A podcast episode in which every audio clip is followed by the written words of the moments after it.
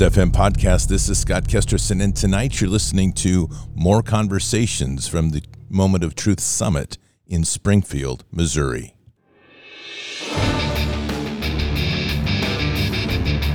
This war is real. Fighting is everything. Even though I walk through the valley of the shadow of death, I will fear no evil. Tempt not the righteous man to draw his sword. Conviction, righteousness, ruthlessness. To understand tolerance, you have to understand the line of intolerance. War is the teacher, soldiers are the students. They become the bards of war. Good evening, Patriots. And today is Wednesday, August 31st, bringing you this story tonight from Arkansas, a state I haven't been in. What a beautiful state it is. Sitting over, did some visiting today over in Heber Springs, a great place. And there's even a John F. Kennedy Memorial. I didn't know about that until today either. It's beautiful. So, Patriots, before we begin, make sure that you are taking good care of your sleep. You're sleeping well. You're getting the strength you need in sleep. And the only way you're going to do that is to have great products to sleep with. Things like the My Pillow Classic. Hello, I'm Mike Lindell, and my employees and I want to thank each and every one of you for your support by bringing you the My Pillow that started it all. My Pillow's patented fill adjusts to your exact individual needs regardless of your sleep position.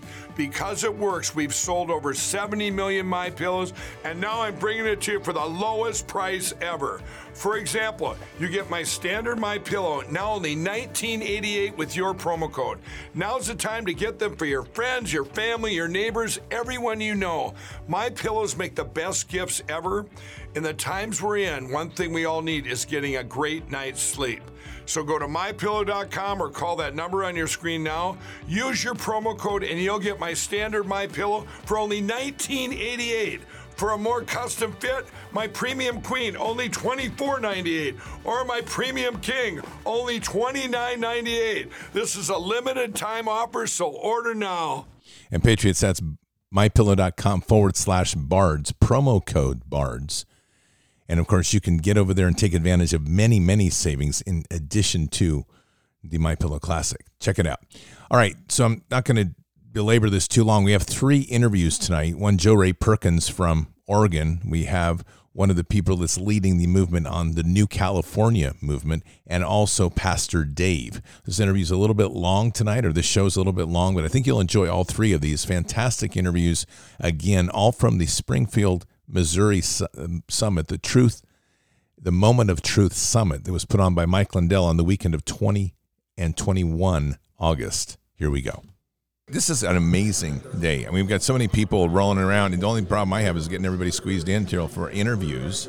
The one thing that this conference absolutely typifies is what's going to make America great in a true sense. And you've heard me talk about that so much. And what is America? What is it to make America great? Because I can't stand just the words. I want to see action. Tasks and standards, tasks and standards, tasks and standards. It's going to be my new mantra. And what that means is we need people that are taking action. And so we're seeing that but right now, I have Jo Rae Perkins up, who's running for Senate in Oregon. Hello, Jo Rae. How are you doing? Hey, Scott. Great. So you are um, in our state. I know. Eh, eh, I'm not laughing at that. I'm laughing at the corruption of our damn election system. Because you have already proved that you got your election was rigged against you last yes. year. All right. So what are we going to do about it? That's the question. the 2020 or the 22? So you running? You're you're up this year for 2020? Well, 22. 2022. Yeah, yeah, Okay. that's what I said. Which you're, you're Right. So I mean, it, they they blew you off. I mean, basically, we had the the Oregon group here that has proven without a shadow of a doubt that it was in a rigged election. Right. I mean, Oregon is motor voter nightmare. Yes. Are you part of any of the work that Dr. Frank has been doing? I actually gave Dr. Frank some information when he was in Oregon. Good. Okay. Um, he did not know that in January that the, well, that last fall the legislatures legislators decided to reactivate all the inactive voters. really. Yes. And that's how they buried it. And that, well, that was that didn't happen until this January. They reactivated them all, so they're padding the voter rolls. already. So now, what's that mean for you, though? Well, we don't know. Right. We, we, we don't know what that means. We've had a lot of people that have been doing canvassing, going out and checking addresses, but I've asked them a question going, look, a homeless person can be registered to vote. That's legal. If they live at the southeast corner of, the, of I 5, the interstate there, you know, right through Oregon, and Market Street, that is a legal location. If that's, and, you know, there was a homeless camp there for several Yeah. months, right? They, they could list that as their address and then have a drop box, a, a drop, a, a postal mailbox. Right. That's legitimate. The question is, did they vote? When you went to the empty warehouse with this list of names, did those people vote? If they didn't vote, then you're wasting your time. You want to you want to know if they voted or didn't vote. But point out to the elections clerk that nobody lives there. That part is okay, I right? mean, you live you live in Keizer, I live in Albany. Albany. Yeah, I mean, like close enough to the eyes of hell, which Yes. is in Salem, and Right. uh, north into the pit of Antifa. I mean, what's stunning to me, we, we've had the, Dr. Frank establish without a question that Portland lost, that Portland Metro, Right. two to three hundred thousand votes. I think it was even closer to four when he was through. Were stolen from people, and it's like I don't know if they're not getting it or if they're just back into making Portland weird and they're thinking that's part of this, the time warp they're living in. I mean, uh, Portland is a bizarre place, and it's it's a critical hub in Oregon because it carries a lot of voter weight. Yes. So I know you spent a lot of time getting. You do a lot of ground campaigning Yes. which is to your credit. I mean, you, you literally, Pa- Pa- Patriots, just so you know, Jo Rae is one of the candidates. In, when you see somebody like this run for Senate, you want them in Senate. She doesn't have a huge budget. She gets in her car. She literally drives. She doesn't have a big campaign staff. She literally drives from one end of the state to the other. She meets with small groups. She comes into communities. She sits with them, talks to them, hears their concerns. I, I want Jo Rae in Senate because then I know that we could like start getting rid of Portland, like maybe annexing it off into Washington. Let's just make it the state of Portland. completely. I have no problem. All right, so I mean, obviously, my concern is always, in, and we've talked about this, Yes. is just the legitimacy of the vote. I mean, it's Right. not a question of your of your capability. You're you should have won that last election. Right. And I might have. We don't know. Why? You did. I mean, I, and I'm going to say that just because when we start to look at close races and then sudden flips, there's just no question what's going on. We, we're, we, we're well beyond the question now. All we have to do, literally, for the for the wonks out there, is just to like, prove the data. Right. But it, we know that it's happening, and especially when you were, who were you running against last Merkley. time? Oh, Merkley's such a piece of crap. I mean, he really is. Yes. But and then you're, this year you're going against Weinman, Wyden, Wyden. Mr. Face. It, he looks like death warmed over? I, I swear that guy's a lizard head. I mean, seriously, he's like he, he completely he's had more wax jobs on his face than even I've ever seen. He looks like he's had 15 facelifts. Yeah. He, he, he does not. He does not look healthy. No, I mean, I, I, I'm really, you're right. He, like adrenochrome running short or something. I don't know, but I mean, they, so we've got Wyden running against you. He's got a big engine. He's got a big engine, and he's running. And get this, he's running ads already on Christian radio stations in Oregon And why are they taking them? Because of the money? because they have to. They can't. Uh, they can't tell a federal candidate no. Oh, is that right? Yeah. Not on my podcast. On a Christian radio station, they don't have. So Oh, but, Albany, but that's that's FCC rules. FCC rules. Correct. Another reason they would love to get podcasters forced into FCC rules. Yes. Right. So then they can tell us what we can and can't advertise. Exactly. I'll just, yeah. Okay. All right. So n- that's not surprising. I mean, he's obviously concerned. He's yes. He if is he's if he is, Wyden should be a shoe in because he's been in there what three terms now, four terms. He was first elected in a special election in January of '96. oh wow. Before that, in 1980, he was elected as a representative for Oregon. So he's been in D.C. 41 and a half years. Typical. I mean, this is back to term limits. I mean, the term limit issue is I. I think we've talked about this, you and I. I'm, I'm not a big fan of it if people are doing their job, but if, when you don't have the machine working, you're going to have to do something to protect it. Right. Right. Yeah, he's this is ridiculous. And that guy literally is like death. He he's- absolutely is. He's, he's- the funny thing is that he's, done, he's had a couple notable moments that I was like, "What happened to you? Like you're actually being a senator," but on, on the whole aggregate of things, he's just owned. completely. He, he is. He is behind one of the bills. Um, and, and I'm not always really good at remembering some of the names of these bills because you know there's so much information that goes into my brain if I haven't sat down and devoured it all. Right. But it basically is is a riparian a riparian bill where you cannot build any real estate, any houses closer than a mile to the river in a forested area. There's so many people that own real estate, they bought it, it's legitimate, it's theirs. They're getting ready to build, and if that bill goes through, they can't build. Uh, 5,280 feet From the river. from the river. So you, you're grandfathering in everything else and saying no future. If it's there, it's there. But if it burns down, This is the yeah, the, the little yeah. We know how that works. Yes. Like the entire my entire county's river basin. The other part of this, it's this reminds me a lot of the crap that they were pulling in um, Josephine County at the end of Obama's administration when they tried to block everybody out with the um, wilderness bill. Right. And take away all the mining, take away all the small businesses, boost them out. I mean, they keep playing this game. And it's all to give China access to it. yes. All right, let's talk a little bit about your platform. What are you focused on? So I am focused. It's hard because there's so many things. So we're focused on the things that the federal government directly.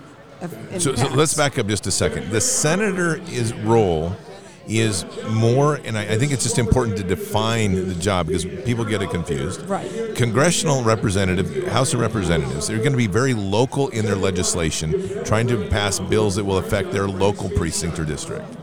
The Senate, the senator's position is concerned about the entire state Correct. and your relationship with the federal government and what it's doing. So you have to kind of, and there's others to that, but it's Right, right. essentially it in a nutshell, right? Right. Right. So the House, the House has the power of the purse. Okay. The Senate has to concur, and then they then they end up doing their their combined bills and doing all that stuff. So they agree. Um, that's important to know because Wyden is the head of the Finance Committee. Oh, nice. Okay, it's one of the most powerful positions in Washington D.C. He is one of the most powerful senators there. So um, this is a David, or in my case, a David Et, going up against Goliath. David nice. David Ed. Very nice. No, it really Going- Going up Goliath. So, inflation. The newest bill, I'm now calling it the oxymoron bill, the Inflation Protection Act. Right, it is, absolutely, yeah. And so, he, you know, government is responsible, along with the Federal Reserve Board, for all of this inflation we are experiencing. Absolutely. It, the buck stops there. The problem is, is that they keep creating the bucks out of thin air. Right. We know, you and I know, the audience knows, the country literally is bankrupt. It's nothing. It's yeah, got nothing. There, you know, it, it is of worth no, nothingness. Right. Uh, but they just keep printing and printing more money. The role of the Senate, one of the most important roles of the Senate, is the confirmations. They confirm the appoint the, the, the presidential appointments and the federal judges and the Supreme Court judges. That is huge. Yeah, it is. It is very big. To me, that is probably the most important role of the senator. If people want to really know what the role of the Congress is, it's in the Constitution, Article 1, Section 8, par- clauses, sentences, paragraphs 1 through 18. That's it. That's the job description, and that's what I'm running on. This is the job. Right. Do the job. Your job is not to give funding for a free bus ride. That is not the job of the federal government. Then why are they doing it? Because something what you said about the representatives, they want to bring home the bacon. Yep. Why do they want to bring home the bacon? So they get reelected again. Exactly. So now sen- the senators are starting to do that same thing. So Ron Wyden's ads are talking about all the wonderful things that he does. So he gives us trinkets, but he's selling off the farm from underneath us behind our backs. So you're you're already campaigning. Yeah. Oh, yeah. You've been campaigning. I've been campaigning. I didn't stop. I didn't think so. And you never res- and you never resigned or accepted defeat on the previous. Nope. Nope. So you're still actually like President Trump. You're sitting out there that if they were ever, ever to prove a fraud, you're still able to step back in. Yes. Oh, I love this. Yes. Yeah, yeah, and then I turn around and win another nomination. so you get to wear two hats in one. That's great. No, that's good. I know. I, I agree. That's so. In that sense, I mean, with this, in the perspective of Oregon, you and I've had a lot of conversations about the need to push industry south to get trying to break up Portland in its Yes, way. yes. It's really a problem. I mean, when we and this isn't just Oregon. I mean, I'm using Oregon because I think we can more visibly see it than some mm-hmm. states. But these big cities that are controlling so much and there's so much graft and corruption in them, mm-hmm. we've got to be able to somehow shatter this and, and push the money into lower other areas of the Right. state and decentralize. And so part of the challenges that that we have is this it's a s- local, a state, and a federal issue. So it makes it really convoluted. Is we have governments competing for businesses, giving them tax breaks. Oh well, Ohio is giving this company a tax break if they build there, so we'll give a tax break. It's kind of keeping up with the Joneses, mm-hmm. kind of thing. Might not be good for, for our region because of of the use of water that they have to use. Like Facebook building a huge plant over in Central Oregon where the water tables get a little bit crazy over there. Right. You know, but they've got to have all this water for the cooling of their, of their server farms, yeah. Right. So, is it a good? Well, look at all the jobs they're going to going to create. You know that that kind of thing. And so then the federal government gets involved. Oh well, we'll give you grants. But that's not the job of the federal. And that is my biggest issue. Is it's not your job. Stay out of it. Your job is clearly in the Constitution. The number one role is to protect our country from the enemies. Yep. The problem is they are the enemy. Right, and on the other problem is that enemies, by virtue of what we used to talk about, we're not talking about invasion by land. We're talking about invasion by cyber, invasion by finances, invasion by law, by invasion Yes. by corruption. Yeah, I mean, it's so. Just let's go over some hot topics, just to kind of get your position. Okay. Um, abortion, Pro life, hundred percent good. Uh, CRT, needs to go away. good. I, I like this stuff. You know, I like your platform. so I know your platform, but this is we're just going to give it to everybody so you hear it out here. So, what about this green energy nonsense? I'm giving you this blank look because I'm trying to come up with something for the green energy. Um, it, it, it, it is nonsense. There, in some places, it could make sense. But what they're trying to sell people on, I'm going to use solar. Right. What they're not telling people, you know, oh, it's good for the environment. Really? But the destruction of the, of the, the granite that they have to do, the pollution that goes out just to mine that granite, to get that granite silica, and all the processing to go into the solar panels. You don't hear about that, just like the batteries. Right. Lithium. Peop- the lithium. People don't hear about all of the destruction that goes into making those, and then you can't recycle them. They've not developed that yet. Somebody will at some point. The windmills, they have to replace the blades. There's there's now a windmill bones farm. Yep. Because they don't they don't know what to do with this stuff. Plus, we can't get a windmill without natural gas. Exactly. You can't get electric Yes. without coal. Yeah. And what about nuclear? Nuclear is good. Yeah. There was a great program that was developed at Oregon State University called NuScale, and very small, the size of this table, six foot table, could power a city. It's very small And very safe. and very extremely safe. Because I think it's using the the salt uh, pellet system, if I'm not mistaken. Really, Yeah, I, I, I, don't remember. I just remember that it was. No, no, it's very true. It's excellent. I mean, Oregon State, people don't even know that Oregon State has a nuclear reactor on campus. Yeah. And in, but I that little thing right there you just talked about, that's total independence from the electrical issue Yes. for communities. It's fantastic.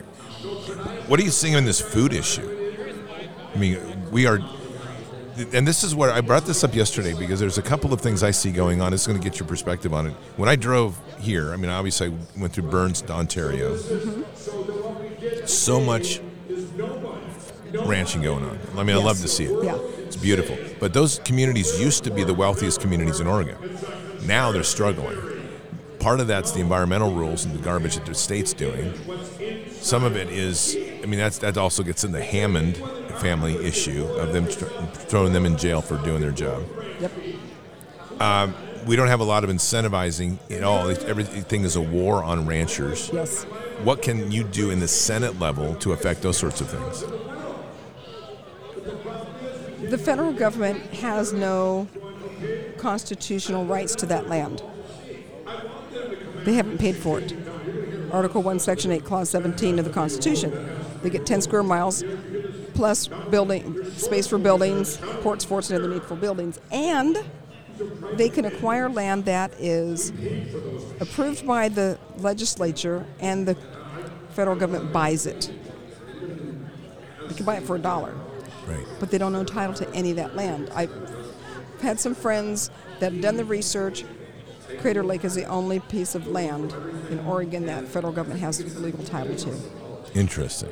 So they don't have legal title out there in the rangelands. But what they're doing is they're cutting off the farmers, the Hammonds.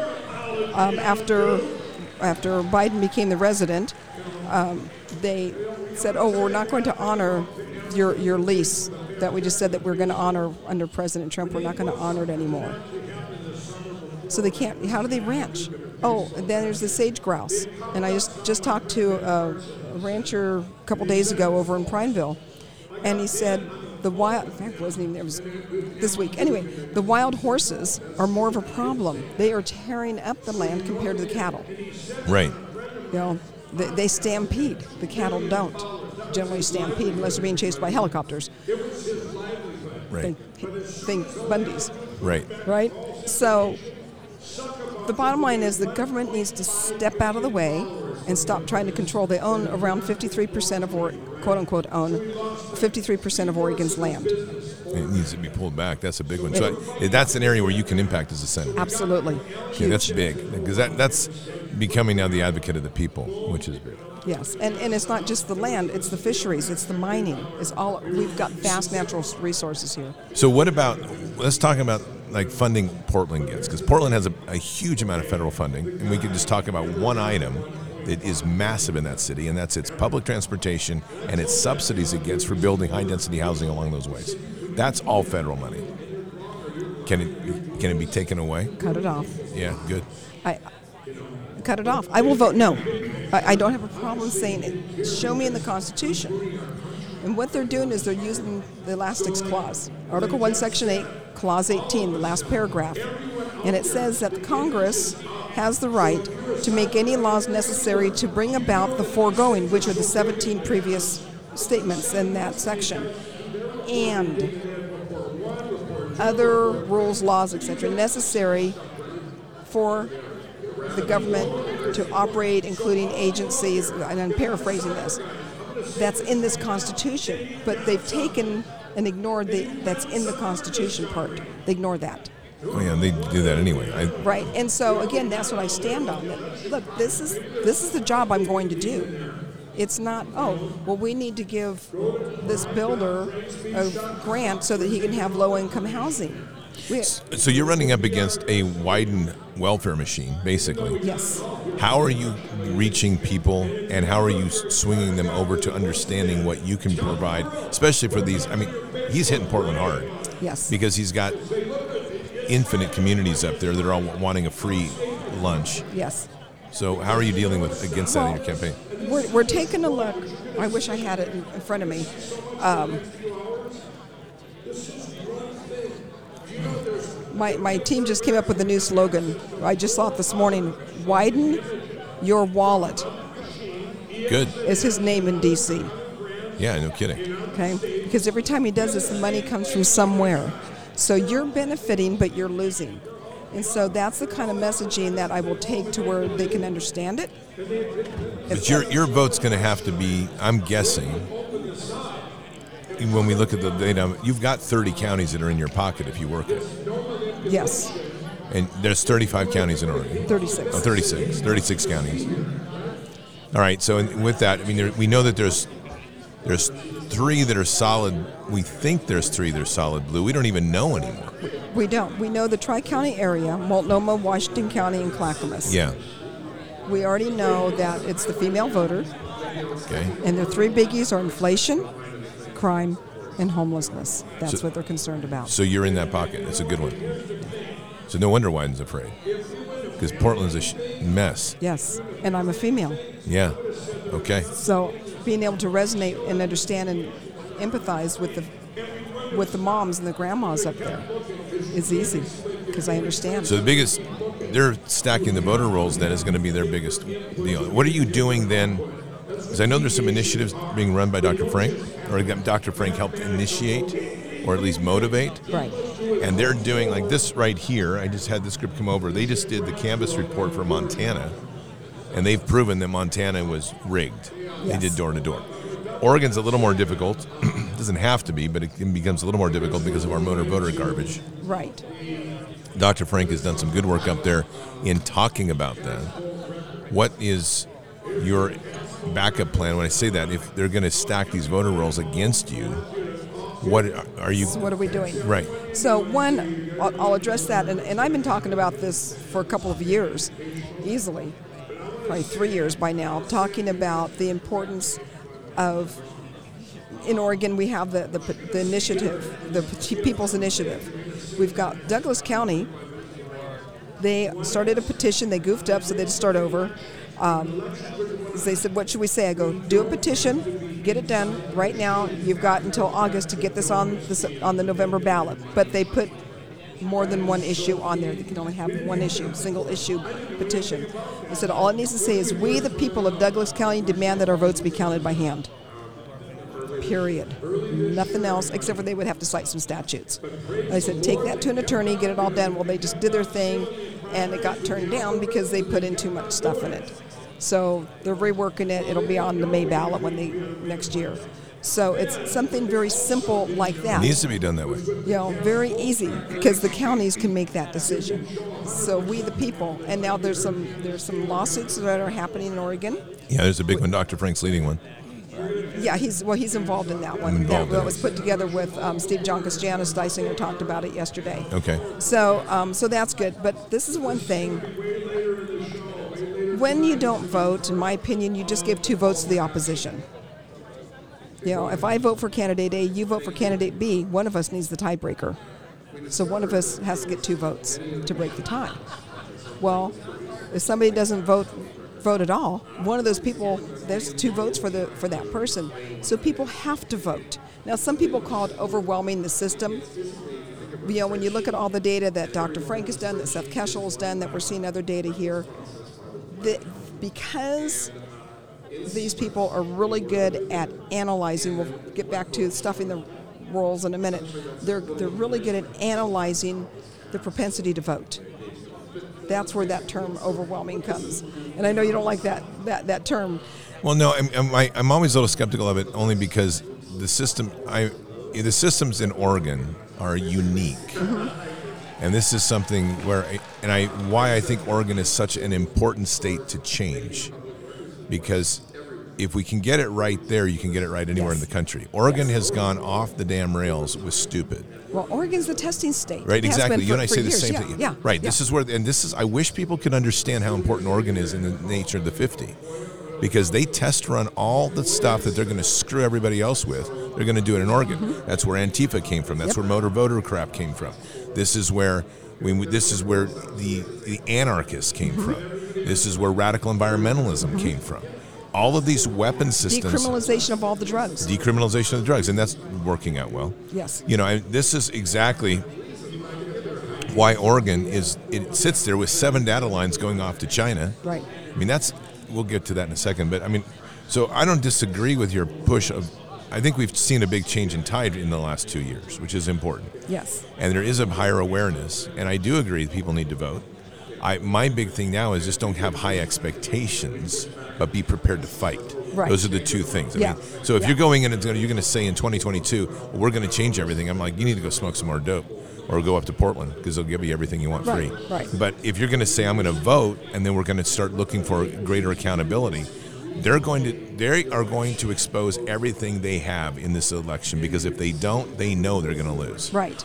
So that's where kind of the nature of my question is for you is you're going in against the Wyden machine. Yes. One of the most powerful senators, they're going to throw all the money they can at him, and they are going to try to make sure that you lose. Right. And they're and they're, and they're framing me already. Right, I'm sure. Yeah, so they're they're surveying people, and one of the questions: Are you likely, less likely, more likely, etc., to vote for Perkins? By the way, she was in Washington D.C. on January 6th, where five law enforcement officers were killed. Right, so they're profiling you. That, and we know that that's a lie, Yeah. right? which some of the smart people are calling them out. And we've not seen the results of that survey, but I have a feeling it's not working the way that they expected it to work. I just have that strong suspicion. No, I think you're probably right. We don't hear a lot of it, so there probably is a case. So Yeah, I and mean, and the other the other Republic the other polling that's been done, the Republicans are polling very high. well, and there's another part too that we don't take enough credit for, and again, Oregon's a good one to look at. The numbers actually don't work for the Democrats to win all the time, No, but they do work when people have be believe they believe their lie. So the flip is easy. So you have to get to the where people are standing up going, it ain't going to happen. I get that. yeah. So so again, it's we're telling people the disenfranchised voter, please vote. Your vote counts. Well, my non my, my vote doesn't count. Well, okay, but your non-vote counts twice. That's why you have to vote. Please vote. Yep. and, no, and, and so that's that's one of the areas that I'm really pushing now. I have a theory. I don't know if I want to say this on air. well, then don't. But I we- won't. I, I won't. I'll share it with you offline. Yeah, that's fine. The, Yeah. the, the, the thing that I mean, because there's some of this you have to be careful of when you're dealing with the Wyden machine. yes. So the other thing that we're talking about voting, and we're talking about Oregon's nonsense of this motor voter stuff. Is that a, that's a state level issue decision, or can this is gets very difficult because federal shouldn't be involved in state elections, Exactly. except, and this would be my argument, except that federal could demand universally that there has to be ID and that there can be no mail-in voting, motor voter stuff in any state. I don't know that they can make that demand because the Constitution says that the states can determine the, the time and the place, the manner of the voting. All right, that's fair. Yeah. So so, but um, the motor voter, we can change it by a constitutional amendment In Oregon, in Oregon. We. That's the only way we can do it. Is constitutional. but you can do it county by county. I'd have to look at the statute because Okay. if it, because the, it, it- it's not. I don't think it's an Oregon. I don't think it's an Oregon Constitution. If we do it statutorily, they can overturn it. But you can, as a senator, at least become an advocate for the change yes, absolutely. and swing and, helps motivate the people. Right, and the senators have carry their voice carries a lot of Right, that's what I'm getting Yeah, at. yeah, so you can actually be out there. That's Yes, good. yeah. I think this is a lot of this is a discovery because we're we're discovering how much power we have, and then what the roles actually are and should be. Right. Not what they, and and, and not extending past the Constitution. So Right. you have. You're covering all the state, I take it, same way as you did before, driving everywhere. I've been everywhere. Okay. And how, how do they find your site? It's so easy now. Perkins dot vote. You got that. That's good. That's nice. Makes Yeah. it simple. Perkins, Yeah, P yeah. E R K I N S. Yeah, my team said because it was Perkins for U.S. Senate dot vote. They go make it shorter. Yeah, Perkins dot vote. Perkins dot vote. All right. So, I, can I tell you what I asked for? Go. Very simple.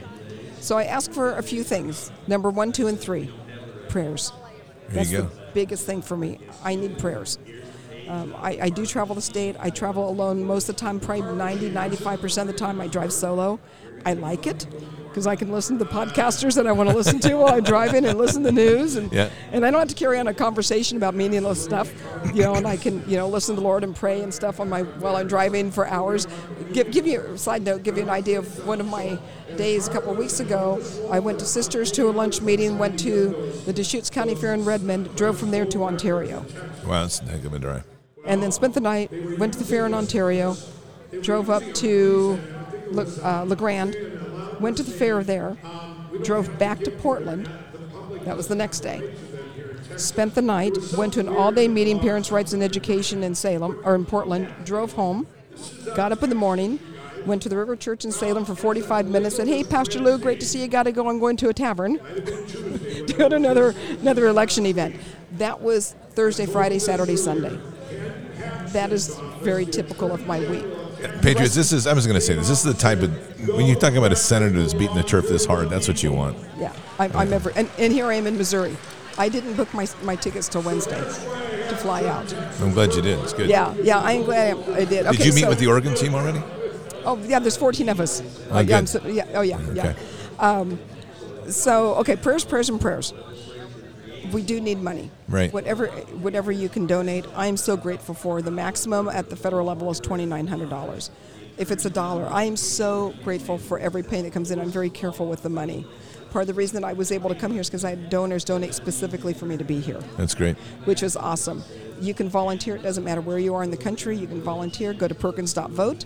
People can make phone calls. They can write letters us think the editor, this is- repost social media, See, this is what the left has done well, and the conservatives suck at. Yeah. Is that they mobilize across the nation. So it's really something we all should be looking at. Is and, and I'm just going to say as patriots, you can sign up to help multiple candidates to do phone calls. You can be anywhere in the state. You don't have to be limited to your Anywhere state. in the country. Anywhere in the Yeah. country. Excuse me. Anywhere in the country. That's good. Yeah, because it's, it's all done by, by computer. We get you all set up and That's nice. and, and off it goes. And uh, and of course, you live in Oregon, vote. And if you want to join Team Perkins, again, just go to the website perkins.vote, and all the links are there for everything. It's awesome. All right, so November 8th. Yes. Oh, one more thing. If you're in or I, I don't, it doesn't matter where you are in the country.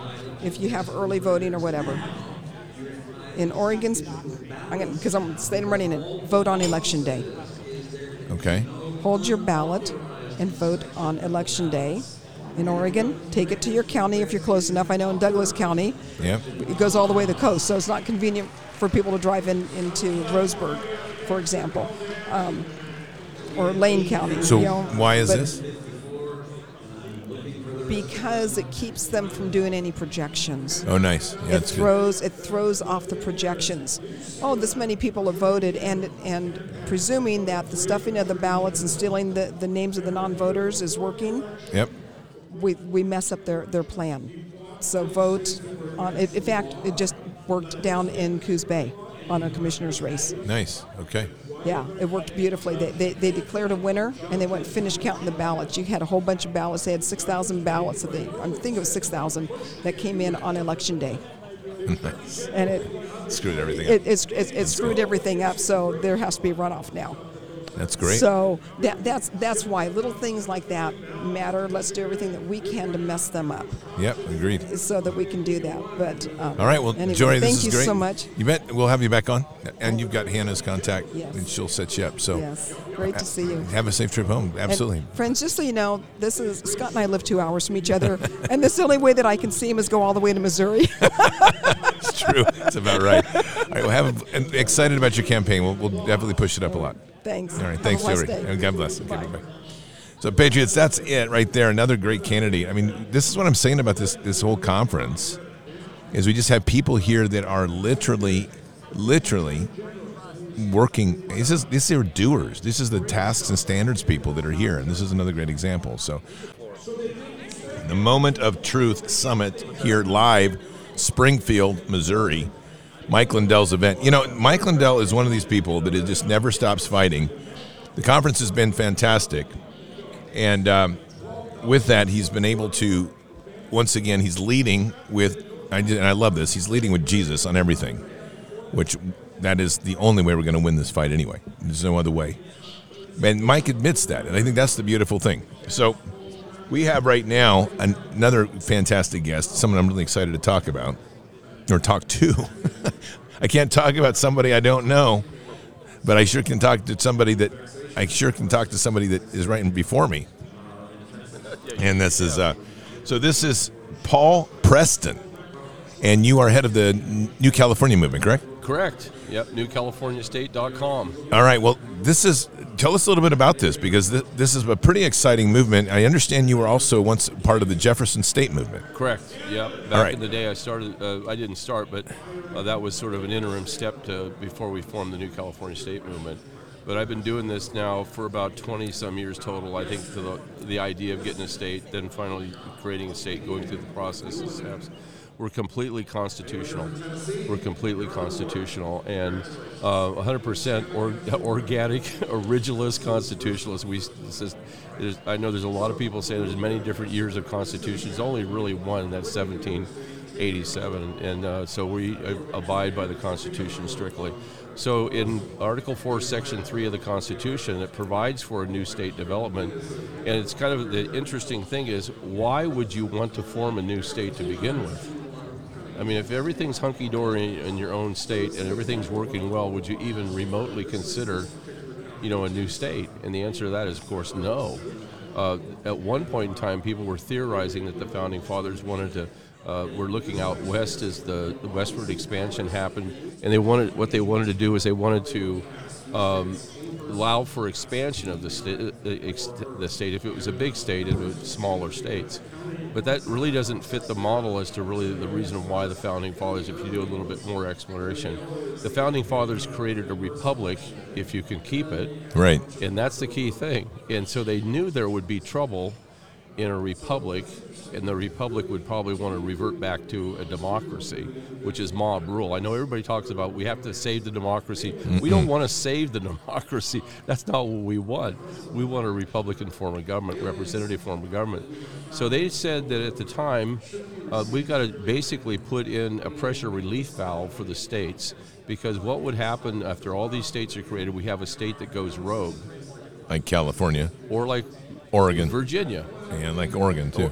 Or, or, Oregon, right? But yep. also like what Virginia did when they seceded from the Union. They went rogue and they seceded and left that, that county area, those counties, in the need of a new state. So, anyway, we looked at that.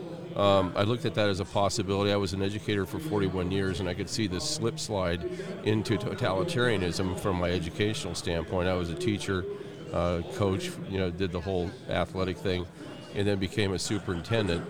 And I could see this whole totalitarian take over the education system. So there had to be something that was going to grow bigger and bigger on their side, which this is uh, manifesting into. So I started looking at options, and I discovered in the Constitution, Article 4, Section 3, and then we started looking real seriously at it. I started my own radio shows, it's, uh, some local origination TV shows, started getting more and more information about what this is all about in California, how it's affecting and influencing everybody.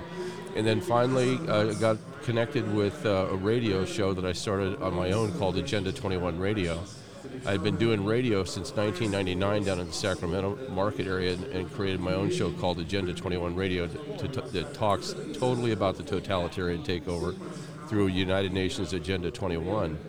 And when uh, I started to really see the value of the new state at that time, like, you know, this is really the plan. We can really stop the totalitarians by creating a new state because you know what it'll do is it'll force the state, a state if it was going rogue, back into constitutional compliance, which would could affect the entire nation. You know, and so. Uh, I went and joined up with the Jefferson movement. Uh, that was about 2012, and I became in the leadership. And by about 2013 and 14, I realized uh, they wanted to not comply strictly with the constitutional a direction of Article 4, Section 3, which states that if you want to form a state from a pre existing state, then you have to have the permission of the legislature or legislatures concerned than that of the Congress. Now, the key thing in understanding this is it doesn't say you work with the executive branch or that you work with the judicial branch. You only work with one branch, the legislative branch. So we said, okay, great, we'll do that. But the problem with Jefferson, they decided to work with the judiciary and started filing lawsuits to get to the Supreme Court to force California into forming a new state called Jefferson. That is not the way it works. So we split. Uh, I went my way. Other people followed, and other counties came along with us and we started out with four counties. That was the original formation. That was about in, I'd say, February of 2017. And then by March and April, uh, we had about 17, 18 counties that were starting to come along, uh, joining up with us, and we were chartering and we were doing the things we needed to do legally to make these things happen. And so then suddenly by about November, we had 18 counties solid, and we decided to declare independence which is a requirement. If you want to form a state, you have to declare your independence. So we planned on in declaring independence in January of 2018, which we did. We declared our independence by uh, a Declaration of Independence that we wrote. We all sat down. And it took us weeks to figure out that we basically ended up with a Declaration of Independence that sounds like the original one. Yeah. and I, I challenge anybody to improve upon those words because you can't. We've proved it. We spent weeks and weeks and weeks and weeks trying to go through it to make it. Well, we had better ideas. We were better than the founders, you know. It was really kind of, we were all laughing at the end because how could we outdo the founders? But anyway, uh, then we declared independence, and then from there we started the independent, uh, we called it the independence process. Uh, you can't have an event and just be you know think that that event is going to linger in people's minds. So we decided that we would read grievances. Uh, that in other words, exactly as the Declaration of Independence, the original one has in it. There are grievances is the reason why the colonists wanted to leave under the king. And so we extended our grievances for 190 weeks. So every Tuesday at 11 o'clock, on over about 38 to 40, just depending on the weekend on the week, we would go out in the public squares at all the county superior court buildings and read a grievance against California. So we did that. We ended up with uh, nine constitutional conventions. In fact, we we have our 10th constitutional convention coming up in September. And that's just with your group? Just with our group. So now we have 56 counties that are chartered, either whole or part, in the New California State Movement. And um, everybody's got it. We have a chair, co chair, secretary, treasurer. Um, we also have one senator assigned for every county. That takes on the whole thing about Reynolds versus Sims and we've assigned for temporary purposes until we have an election two assembly members. So that's our legislature. So the first constitutional convention, we actually created a legislature. We passed three resolutions. The first one was a resolution to accept the Declaration of Independence. The second one was a preamble, and the third one was to put God in the preamble. Uh, it sounds very fundamental, but those are the things you do to create a constitutional standing. And every single constitution of convention that we've had has been enormously significant for the development of our own constitution. So we're following the West Virginia model. Um, we're using the toolkit of the Constitution, Declaration of Independence, and the Bill of Rights. And strictly, we just do exactly what it tells us to do. And then, historically speaking, we're looking at the West Virginia model, which is the one that was in 1861. So the last time creating a state using Article 4, Section 3. The last time that happened was 1861. And I challenge anybody to find anybody around here that has ever created a state. And I, I, I, I was saying after the 2020 election, I heard of one guy who might be able to help us. He lived in Michigan. He walked into the polling stations down there somewhere in Detroit, I think, and he, he voted and people told me you vote. I said, "Wow!" Well, and he voted because and he, evidence that he was born there. He was born and he died there in 1850. Oh wow! I said, "Okay, so wait a minute." I, am looking for people who historically could understand what. There's nobody in history around that understands how this has worked or seen it work and uh, now it's working. We've put the Constitution to work, and so this is really interesting. So what is what happens now? I mean, you you have you've declared independence. You have your Declaration of Independence. You've you've passed your initial charters necessary to establish a new constitution, which I'm assuming is the same as the U.S. Constitution with the state touchings on it, right? Oh yeah, yeah. Well, there's we have two constitutions we've sta- we've we've made, and I'll explain I'll explain each of them uh, but where it stands right now is we're ready to we're ready for statehood. It's very very close for us. So what hap- What is that step? What has to happen? Okay, what has to happen is uh, this goes back to understanding the history of uh, West Virginia, and uh, when West Virginia was formed, it was formed in the, in the, because of the uh, the Civil War occurring. The West Virginians did not want to hang with Virginia, and what they did not want to do was be a slave state so uh, they started their own constitutional convention to break away and follow Article 4, Section 3, which means you have to get the approval of the state legislature to help you. And what happened in Article 4, Section 3 for them, their little journey through it, was that um, they went to their the convention with the hopes that they were going to create a, a, Declaration of Independence and do all the things. And suddenly, uh, Virginia decided it was going to secede from the Union. So they had to quickly figure out what to do with themselves. So they convened a convention and they said that they are going to form a new state, but the problem is they had to have the Virginia legislature approve their propositions before they could go on to the federal government. Well, Virginia was gone. It wasn't a part of the Union anymore. The only thing that was part of the Union was the compact, the agreement that works in perpetuity as a state comes into the Union there is a, a bill that's passed, and it's a, it's called a compact. It's an enduring document. So regardless of the government that's in the the, the boundaries of the of the state, it's still a state within the union. So once a state's in, it's automatically a state forever in the United States of America. People don't understand that concept, but that's called the compact law. And that's why every state has a compact because once in, you're in, you're never out. So when you get to your point now, are you going to have to have the California legislature approve your process? Well, theoretically, yes. Okay, but you know that they're. I mean, we you might as well say communist with a triple C and a quadruple K. Correct. Right. So how did how are you going to get that approved? I guess is the question. Let's. I'll, I'll ask you the question Okay. just to see if you can figure it out. If they're a communist organization, do you think that they're providing the uh, Article 4, Section 4 guarantee clause provisions, which means this that a state has to provide the citizens a Republican form of government, freedom from invasion, and freedom from domestic violence? Do you think California is doing that right now? No, I don't. But I'm curious how. I mean, I get that. I mean, fundamentally, I agree with you. Yep. But I, I'm. They still control the vote for what gets sent on to Congress. Is what I'm saying. So how do you Not- bypass it? Well, th- this is what happened in Virginia. Okay. Okay, so you understand there's legal precedence for No, I, and no, I, that's what we're trying to get to here. So, So in Virginia, the case was that the Virginians were left high and dry because the West Virginians were left high and dry because Virginia went. So they said, "What do we do?" So they went to Congress and they said, "We're here, but you know we can't get Virginia to do that because they're part of the Confederacy." The Congress said, "We don't care. You still have to satisfy Article 4, Section 3, and get permission from the legislature." So they went back, and Francis Pierpont he said to, he said to everybody, "Well, I'll, do- what I'll do is I'll become a governor of the restored government of Virginia."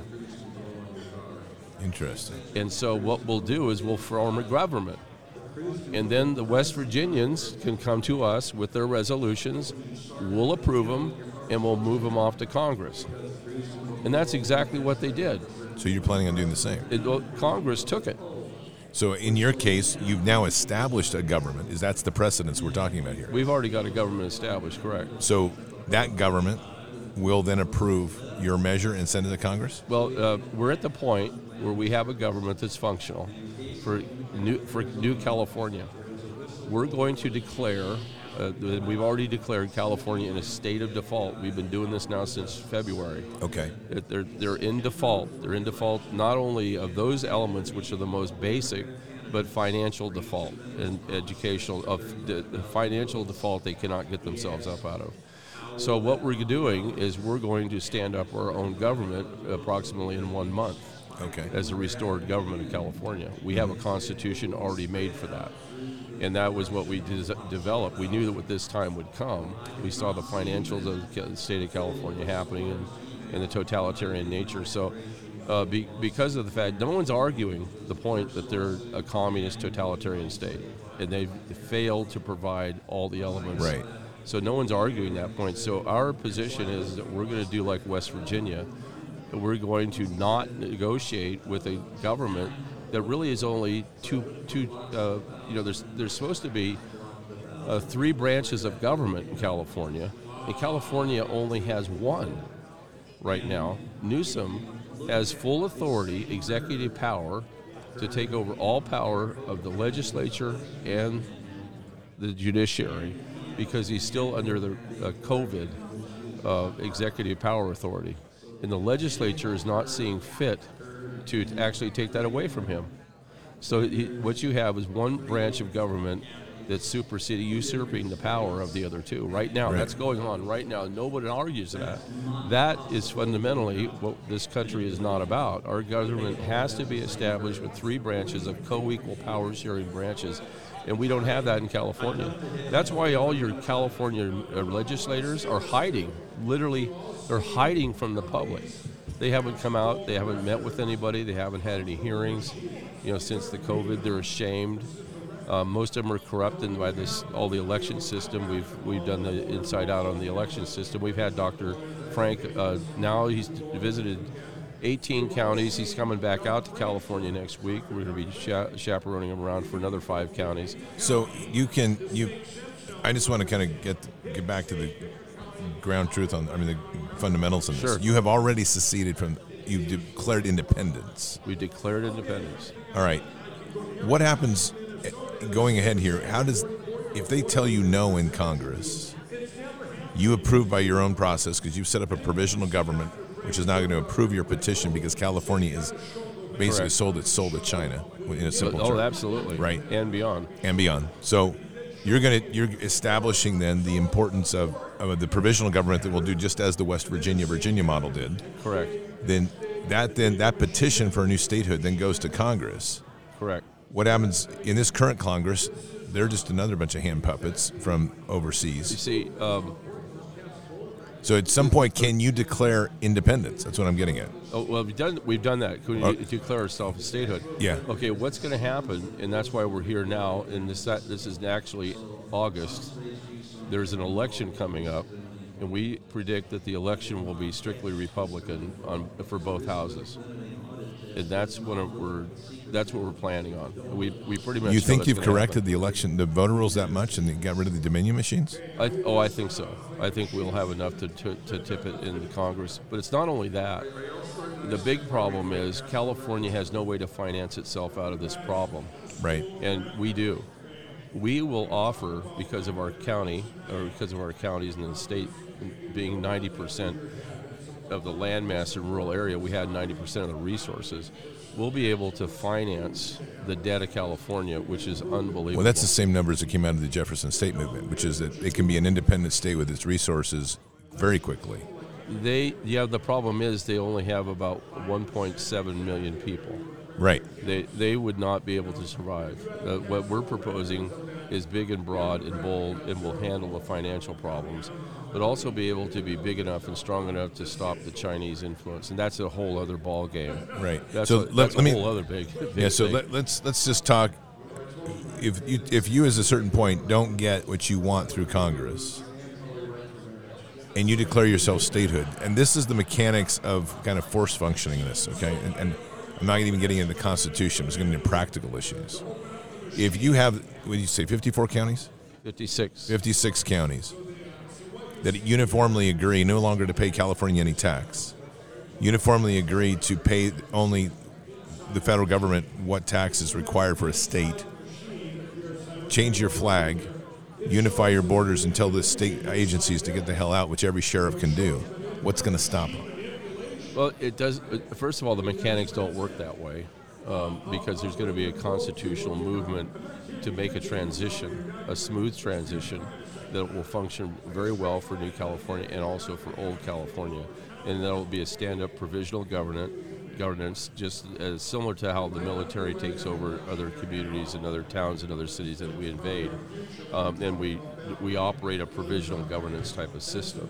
So that will all be worked out. So the basic needs of all the people will be taken care of. That's we think is very very important. We don't want California to be shoved into the corner and fail. That's not what we're here for. We're here to make it a win-win for both. So the transitional part of it is will be very, very important, and that's what we're going to very much stress. We're not here to destroy New Cal- old California. We're here to help them out of the calamity that they're in, which has been the direct result of the Constitution that was written in 1789 or 1879. That's a corporate document. It's not a constitution. It's not binding on the compact constitution of 1849 that they came into the state with. It's a, it literally is a progressive constitution that has allowed them to modify their constitution over 922 times since 1879. It's an, uh, you can't tie up your constitution and restrict it primarily for financial needs for specific things. That's not the way the Constitution is supposed to work. The Constitution is provide a governance system Right. that will allow for a proper changing of transition of laws that will provide for the things that the people need. That's not what the current Constitution does. Uh, they have managed, as an example, um, not only to change the Constitution, but their spending habits are just through the roof. They changed the number of days that they meet legislatively. They used to meet once every two years. Um, now they meet 11 months out of each year, so they're constantly turning new and new bills out. Uh, 3,000 bills, get, over 3,000 bills get introduced every year. 2,300 of them get outed, get out at the end. And they can now make a law. They can now write a bill in the morning and have it signed by the governor in the afternoon, going through both houses. That's got to stop. Just the stoppage of all that, you know, you can see what it's going to do to and the, the cutting of money. Uh, there's 13 levels of administration in California.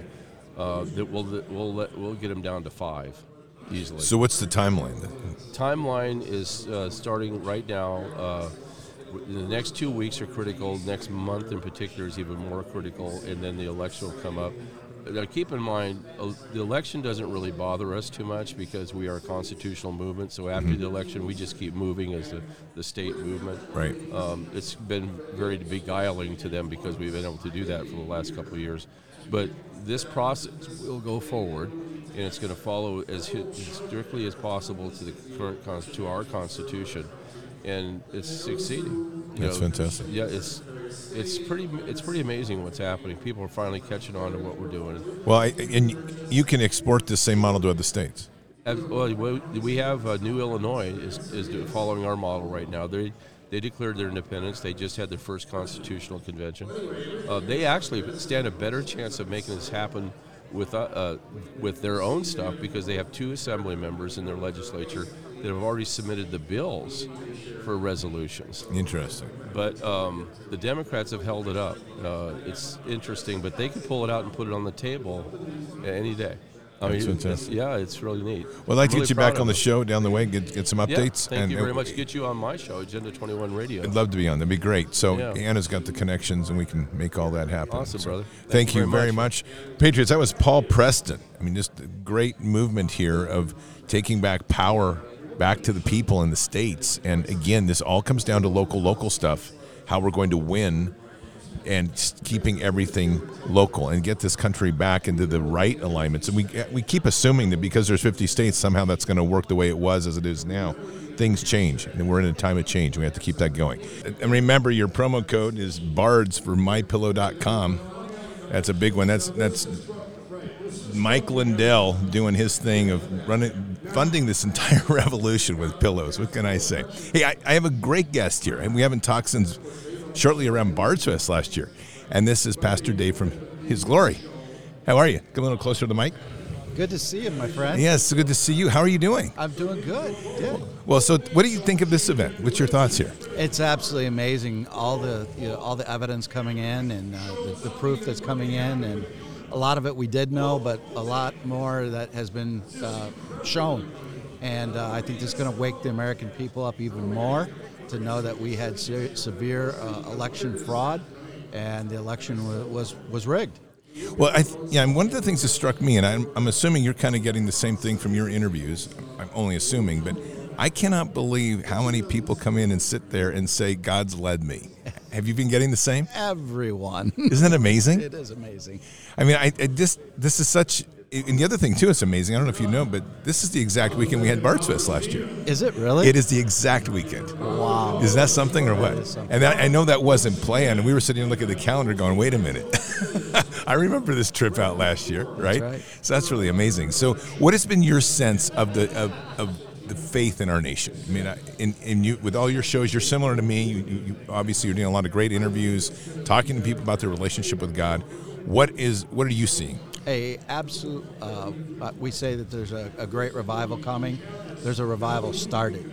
Uh, we're seeing many, many people that were either lukewarm, that are going all in, uh, or those who don't know Christ. Uh, maybe they're patriots. They just came to a movement because they want to support the country, but know that Jesus is the only way out of it. Uh, we're seeing just an absolute explosion of, of signs and wonders and We've baptized over 4,500 people across the, the, the United States in the last what, 18 months on these road trips that we're doing, and Spirit of the Lord is absolutely moving, signs and wonders, miracles. Uh, it's just, it's absolutely incredible. I, I man, that's great news. Forty five hundred. 4,500. We just did 400 uh, in uh, Batavia, New York last weekend. Wow, that's that's busy time. Yeah. Or did you do the same thing like Bards Fest and go get one of those tanks for the local uh, farm bureau? We did, we did. Actually, Julie Green, uh, they had a little blow up, uh, blow up pool, and it popped. So Julie Green went out and got three horse troughs, and we were doing th- three at a time. Wow, that's great. Yeah. I, it's the one thing I really I mean that too. It's amazing just how much people have are seeking. I mean, we, we have kind of a remnant, which I, I'm I I use that intentionally because there is a really strong movement that's come deeper to Jesus. Yep. Really come collect, connected. But it's it's they have become almost the light that's bringing people over, pretty much like the city on the hill. Would you agree? Yeah, I agree. Yep. Another amazing thing I'm seeing too is uh, I know a lot of mili- former military generals. And when this whole thing first started, they were talking about the only way out is the military and the military, and we can do it, man, man, man, Trump, Trump, Trump. But now they're saying, with great confidence, the only way out of this is our Lord and Savior Jesus Christ. Isn't- Every one of them are talking. That's fantastic news. Yep. I've seen some of that shift too, not at the same levels because I don't I'm, I don't have the same circles you do, but similar. But definitely, I'm seeing it through a strata of people I never thought I'd see it. I there is a really good friend of mine. He's one of the top uh, Special Forces Delta operators. Yeah. He's accepted Christ. I mean, when you hear that, and he's just like, yeah, there he is, and it's like, wow, amazing. So you're seeing that movement happening, and, God, and Christ is touching people's lives and just really bringing them together. I, what I've loved about this conference is Mike is just unabashedly puts Jesus right up there in He front. does. I love it. I do too. That it's and he gets it because this is data. I mean, it's kind of. I was laughing the other day. I'm like, I'll just get up there and say, "You got the data, now get Christ." That's right. right? Yep. Since we really have to have it, because God will just will do so many amazing things with transforming it. So tell us a little about what you've been seeing around the country, because you've been doing some great tours around, right? Oh yeah, we've been traveling constantly uh, every month. Uh, we just see, again, patriots are coming to these events uh, to support the country. They're, they're becoming Christians. They're accepting Christ. We're seeing Christians look around and say, "I need to know how to be a patriot," and they're becoming patriots. It's, convergence together is absolutely amazing, and the unification of the body is like no time in my lifetime. It's It's amazing. It's, it's incredible. And is and how and your show is growing well. Oh, we're our, our growth has just absolutely exploded. And the same. I mean, I, I, I've commented this many times. Three years ago, I had about 150, maybe 500 followers. Today, there's 29 million. We'll hit 30 million downloads this week, and that's all God. I mean, that's just like okay. Exactly. So, I know you've been seeing the similar time things with your show. Yeah, we reach uh, 20 million people worldwide in every country of the world, and I think we hit just 24 million just on Facebook alone in the last three weeks. That's fantastic. Yeah. That's and it's amazing, isn't it? It's amazing. It's Are you- God driven. Are you seeing something similar to? Because this is one thing that's really amazing to me is people are finding the the social media space a place to to really get their faith Yeah. rather than just being dependent on the church. And many since COVID, I have found just are rejecting the church Yeah. because of what it, it it has betrayed a lot of its trust. Would you agree? Yeah, uh, I'm told 30% of the people haven't gone back to church since Is that- COVID. wow. 30%. That's huge. Yeah. And I, I don't know how you I mean I'm I'm openly pretty critical of it. I mean and because I just that's something that should never have happened. And no pastor should have shut his church down. That's right. And I and it's been it's been a hard thing for our nation, but I think it's again one of these things God just tends to do and says, "All right, look, we're going to find out who's with me and who's got their eyes on me." Pretty much. That's exactly right. He's separating the conforming church versus the remnant church, and uh, you see he's, he's separated it. Uh, these churches that have shut down are, are never going to be the same again. Uh, they didn't stand forward with uh, our Lord and Savior Jesus Christ, and uh, it, they're they're showing it. People are leaving them because of, of, of not standing up. So how is this how has these last year, 2 years, how has it transformed you? It has been a. I I think the most transforming for me is just the love of the people.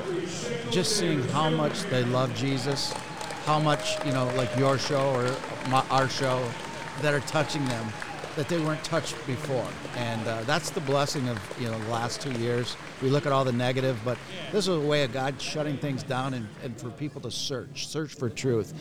And that's the biggest takeaway. I, I, I get such a beautiful uh, high spiritual high when I'm traveling because these people are just they're crying, they're giving you hugs, and they're just they're they're, they're either falling back in love with Jesus or uh, getting on fire or coming into the Lord. It's it's absolutely amazing. And, and like, well with 4500 baptisms, right? Yes. I mean that's impressive. Yes. It really is, and congratulations on that too. I mean, that's I mean that's God led, but it's just it's beautiful to It's, see. it's all God. so, are you are you doing reg, you have a regular tour schedule, or just kind of random how you're doing this? No, yeah, we, we go with General Flynn, so Okay. we're uh, we're doing that, and next year we're gonna uh, probably do something with him more, uh, but we're gonna start tent revivals next year.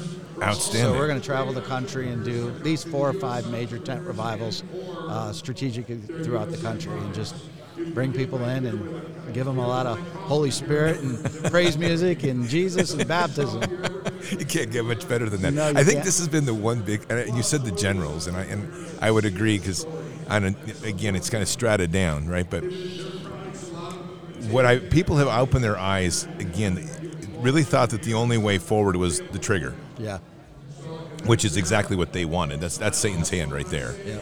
And not embracing or understanding that true martial side of the sword of the spirit. Can you talk a little bit about that? Yeah, it's it's it's it's the sword. It's His word. We have to re- rely on His word. He's the only thing that's going to get us through this. It's not going to be, uh, you know, marching in the street or uh, waiting for the military to save us or uh, Trump to save us. It's going to be Him. Uh, he keeps telling me that uh, expect the unexpected.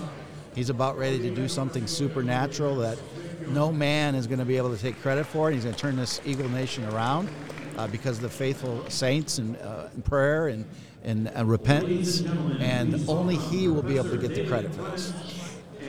It is it's almost palpable, especially when you're here. You can feel that that energy just just building. You know, it's uh, I, I'm always just me because I'm a little bit skeptic when I walk into events, and this whole trip, as I was sharing with you yesterday, has just been amazing. And Jesus has been right there.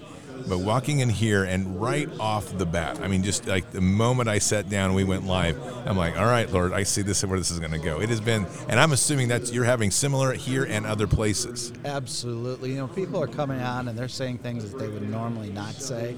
I mean, we talked to General Flynn and you think, General Flynn, aren't you supposed to talk as a general? He's talking about his faith and how this is going to lead us out. And uh, it's just, it's absolutely amazing. That's a big shift for him. It is a huge shift for him. Because I, I was in com- conversations with him early on and of course i i don't know if you know the story but i was actually he, he didn't know it even that i was training his dia guys when they were coming into country on the cultural indoctrination piece. Okay. and then i co-wrote i wrote a paper with a symposium he put together he did the intro again we had crossed all these paths finally met down in anaheim for the first time, and yet we had zigzagged throughout the whole time. But a big shi shift because he was still very much kind of the, you know, we're going to take it back one way or the other. Right. But that's, I hope you, that sounds like you've had some good influence. Well, I don't know. It's me. It's God. Uh, it's that, you know, it's not just General Flynn. It's General General Vallely, General McInerney, and other generals I, I won't name because uh, I'm going to keep it personal. But um, uh, they're all they're all doing the same thing. It's I, I interviewed General McInerney before I came here, and he left it as it's all in Jesus Christ's hand. Wow. That, I mean, that's phenomenal. It's phenomenal. Y- Yep. You and I both know that. I mean, that just doesn't, you don't see that in the leadership in the military. No, you don't. And you're, you're Marine, right? I'm a Marine. Yep. Right. So I always say never stop being a Marine. You're always a Marine once a, once a That's Marine. right. always- yeah. I say ex-marine a lot because people, a civilian, don't understand. Right. But I get corrected all the time. Once a marine, always marine. Right.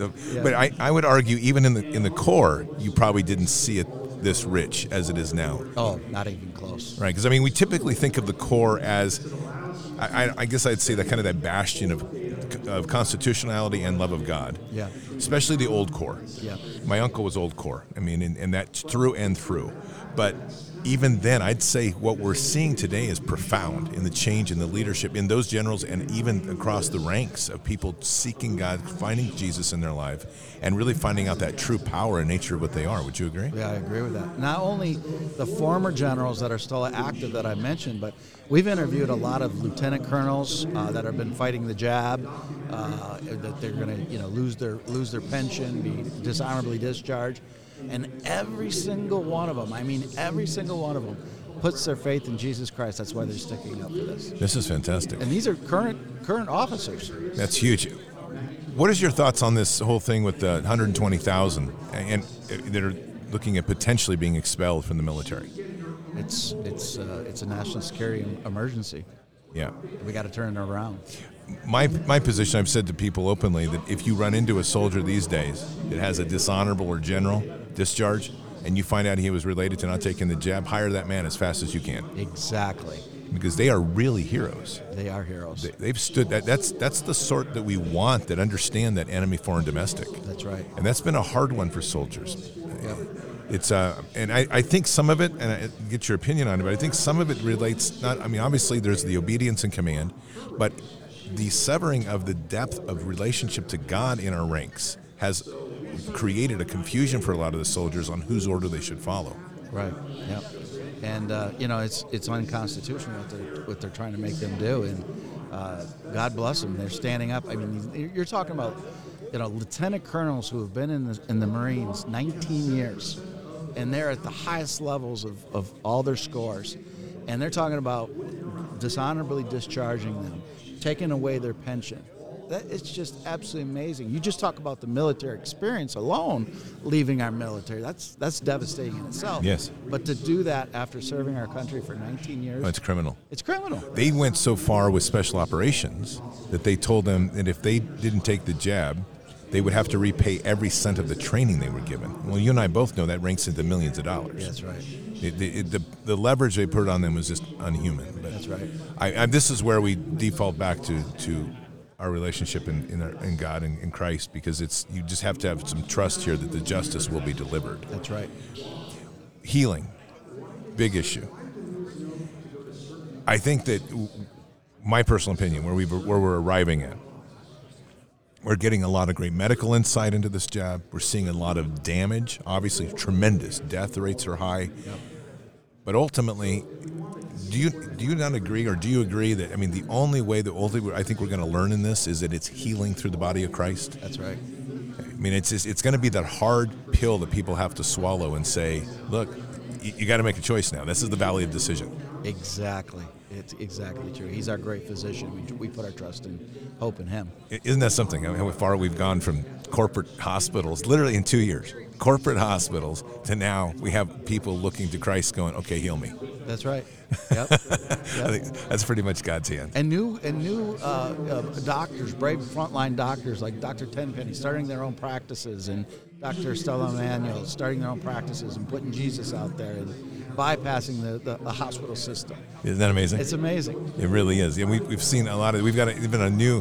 There's a new one out. He's doing telemed, and um, this is a friend of mine, and he's he's out here having done that for special operations, and he finally threw his foot down and said, "I didn't fight my wars to do this.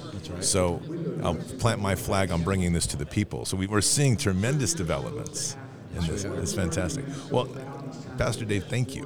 Hey, it's a pleasure It's always to see you. You, you. Just your smile radiates and gets me in a good mood. I love it. Well, this has been nothing but a Jesus weekend. I'm telling you. And uh, for me, I've got another. I've got about another three weeks of travel through the country, just doing small stops, like not quite as small as your stops, but just seeing people and just talking Jesus. That's, all. It's, it's just fantastic. That's what it's all about is It is. Jesus. It, it can't get better. Yep. Jesus is King. Well, God bless you. God bless you. Thank you so much, my friend. Thank you. We'll, Thank so- we'll talk to you soon. Okay. All right. Bye bye. Patriots, that was Pastor Dave, His Glory. The great channel if you want to watch it. So, Patriots, that concludes tonight's interviews. Let's pray. Father, we thank you each day that we have the opportunity to come together here in fellowship to listen to the voices of those that are trying to bring this nation and restore this nation back to its roots, to bring you back on the throne and Christ in our hearts. Father, we're blessed with the many patriot voices out here that continue to sow seeds, physically getting their hands dirty and spiritually getting into the action. Guide us and protect us in these times. Give us the strength of the, of the nation to see clearly in the ways ahead, and let us always and continually seek an intimate relationship with Jesus. And we say these things in Christ's holy name. Amen. So, Patriots, keep your head up and your eyes forward. Never bow to evil. Never relent. Always press into the fight. God is with us. He'll never forsake us. And in the end, God will always win. But we are here in this time, in this place, for just such a time as this. We are at war. Walk boldly and fearlessly with Christ. Occupy the land. Expand the kingdom. Mission forward. Patriots, have a very blessed evening. I'll see you back for Fishers of Men tonight. Until then, or until the next time, God bless and out for now. we shall pay any price, bear any burden, meet any hardship, support any friend, oppose any foe to assure the survival and the success of liberty. Every thoughtful citizen who despairs of war and wishes to bring peace should begin by looking inward, by examining his own attitude towards the possibilities of peace. Too many of us think it is impossible. Too many think it is unreal. But that is a dangerous, defeatist belief. It leads to the conclusion that war is inevitable, that mankind is doomed, that we are gripped by forces we cannot control. We need not accept that view. Our problems are man made, therefore, they can be solved by man, and man can be as big as he wants. No problem of human destiny is beyond human beings. Man's reason and spirit have often solved the seemingly unsolvable, and we believe they can do it again. Surely the opening vistas of space promise high costs and hardships, as well as high reward. So it is not surprising that some would have us stay where we are a little longer, to rest, to wait. But this city of Houston, this state of Texas, this country of the United States was not built by those who waited and rested and wished to look behind them. This country was conquered by those who move forward, and so will space. We choose to go to the moon in this decade and do the other thing, not because they are easy, but because they are hard. Because that challenge is one that we're willing to accept. The energy, the faith, the devotion which we bring to this endeavor will light our country and all who serve it. And so, my fellow Americans, ask not what your country can do for you, ask what you can do for your country.